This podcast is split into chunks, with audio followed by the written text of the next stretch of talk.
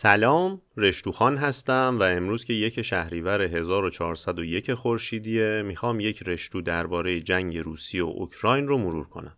این رشتو یا رشته توییت رو کاربر جارد دایموند در 26 مرداد 1401 خورشیدی برابر با 17 اوت 2022 میلادی نوشته.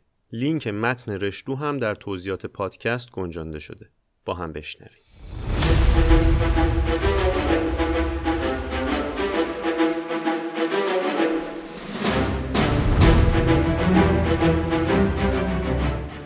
واشنگتن پست گزارش مفصلی نوشته از زمانی که سرویس اطلاعاتی آمریکا مطمئن شد که حمله روسیه قطعی است تا روز شروع جنگ. اکتبر سال گذشته 5 ماه پیش از شروع تهاجم به کاخ سفید اعلام شد که نحوه چیدمان نیروهای روسی در مرز نشون دهنده آمادگی و اراده کامل روسیه برای حمله به اوکراین. منبع سرویس‌های اطلاعاتی آمریکا هم نفوذ به بخش‌های مختلف دستگاه سیاسی روسیه، شنود گفتگوها و پیام‌ها و نفوذ به رده‌های مختلف ارتش روسیه بود. پاسخ بایدن 2 گزینه بود: تلاش برای منصرف کردن پوتین از تصمیمش و آمادگی نظامی، سیاسی، اقتصادی با همکاری با متحدان اروپایی. غرب مطمئن بود این بار اوکراین از خودش مقاومت نشون میده، اما آموزش‌ها و امکانات و سلاح‌هایی که در اختیار اوکراین قرار گرفته بود بیشتر برای دفاع و جنگ درون شهری بود. ارزیابی آمریکا حاکی از این بود که اوکراین به سرعتی که روسیه تصور میکنه سقوط نمیکنه، اما بالاخره تسلیم میشه.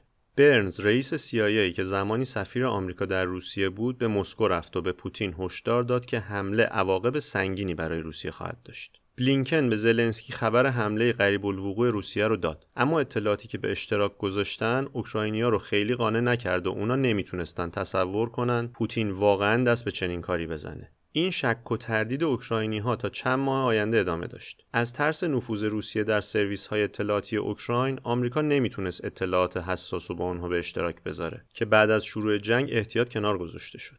هنگامی هم که این ارزیابی‌ها با اروپایی‌ها در میون گذاشته شد، تنها بریتانیا و کشورهای حوزه بالتیک پذیرفتند، اما دیگر کشورها مثل فرانسه و آلمان به شدت بی‌اعتماد بودند. بعد از داستان عراق و اعتماد به دولت افغانستان هنگام خروج، اعتبار اطلاعاتی آمریکا زیر سوال رفته بود. ماکرون و مرکل سالها با پوتین مراوده داشتن و نمیتونستن بپذیرن اون قصد چنین کار بزرگی رو داشته باشه. تلاش‌های دیپلماتیک اونا تا روز قبل از حمله ادامه داشت. آمریکا هم به اروپا گفت در تلاش‌های دیپلماتیک به شکل جدی کنار شما هستیم، اگر شما هم برای آمادگی نظامی و تحریم‌ها جدی باشید. مقاله از دمیتری کولبا وزیر خارجه اوکراین نقل کرد که خود را جای ما بگذارید. از طرفی آمریکا ادعای گزافی می‌کرد و از طرفی دیگر کشورها می‌گفتند فکر نمی‌کنیم اتفاقی بیفتد.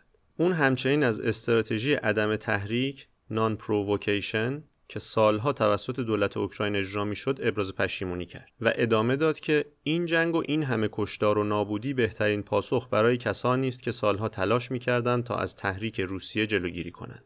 در طی مذاکرات آمریکا درخواست‌های روسیه برای بسته شدن درهای ناتو و توقف فعالیت در کشورهایی که بعد از 1977 به ناتو پیوستند و رد کرد، اما پیشنهاد کاهش تعداد نیرو و سلاح در شرق اروپا را داد که روسیه نپذیرفت. طی این مدت هم تعداد سربازان آمریکایی تو اروپا به 100,000 رسید. تعداد اسکادران هوایی، ناو جنگی، پروازهای اطلاعاتی در اروپای شرقی چند برابر شد. برای جلوگیری از عملیات فریب روس‌ها و به دست گرفتن روایت ماجرا، آمریکا از دسامبر اطلاعات طبقه بندی شده مانند عکس هوایی و چیدمان نیروهای روسی رو منتشر کرد تا روسیه نتونه ماجرا رو وارونه جلوه بده. حتی از نقشه برای حمله ساختگی اوکراین به نیروهای روسی خبر داد. 4 هفته قبل از حمله، برنز رئیس CIA در کیف با زلنسکی دیدار کرد و اطلاعات دقیق‌تری رو در اختیار اون قرار داد که شروع حمله به کیف با فرود نیرو در فرودگاه هاستومل در حومه کیف خواهد بود. در روزهای پایانی هم به زلنسکی هشدار داد که تیم روسی برای ترور او شاید الان در کیف باشه و برای ماندن یا ترک کیف تصمیم بگیره. چند روز قبل از حمله هم به کولبا گفته شد که 5 هواپیمای نظامی در فرودگاه A همین الان آماده هستند تا چتربازها رو به فرودگاه B در اوکراین انتقال بدن. روز قبل حمله ماکرون با پوتین تلفنی صحبت کرد و ظاهراً اینگونه برداشت کردند که پوتین نرمش نشون داده. 23 فوریه کاخ سفید اطلاعاتی دریافت کرد که تهاجم روسیه شروع شده. سالیوان فوراً با دفتر زلنسکی تماس گرفت و ارتباط تلفنی بین زلنسکی و بایدن برقرار شد. زلنسکی درخواست کرد که هر چه اطلاعات دارید در اختیار ما قرار دهید. ما می جنگیم. ما مقاومت میکنیم، اما به کمک شما نیاز داریم.